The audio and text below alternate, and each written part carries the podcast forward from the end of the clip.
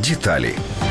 Премія Американської академії кінематографічних мистецтв і наук, більш відома як Оскар, створена у 29-му році головою американської кіностудії Метро Голдвін Мейер Луїсом Бартом Мейером. Традиційно вручається діячам кіномистецтв за їх внесок у створення кінофільмів. Церемонія проводиться щорічно у Лос-Анджелесі у театрі Долбі і транслюється в прямому ефірі. Після війни у 1946 році список престижних кінонагород поповнився на Канському кінофестивалі. Спочатку премія мала назву Гран-прі, а у 55-му вона отримала нову назву Золота пальмова гілка. За всю історію фестивалю жодний кінорежисер так і не зміг отримати її тричі. Найвища нагорода Берлінського кінофестивалю Золотий ведмідь вручається з 51-го року. Нею нагороджують найкращий фільм основного конкурсу. А з 2007-го також найкращу короткометражну стрічку. Ведмеді є символами Берліна. Вони присутні на гербі та на прапорі міста. Тож на берлінському кінофестивалі є ще й інша премія. Її називають Срібний ведмідь.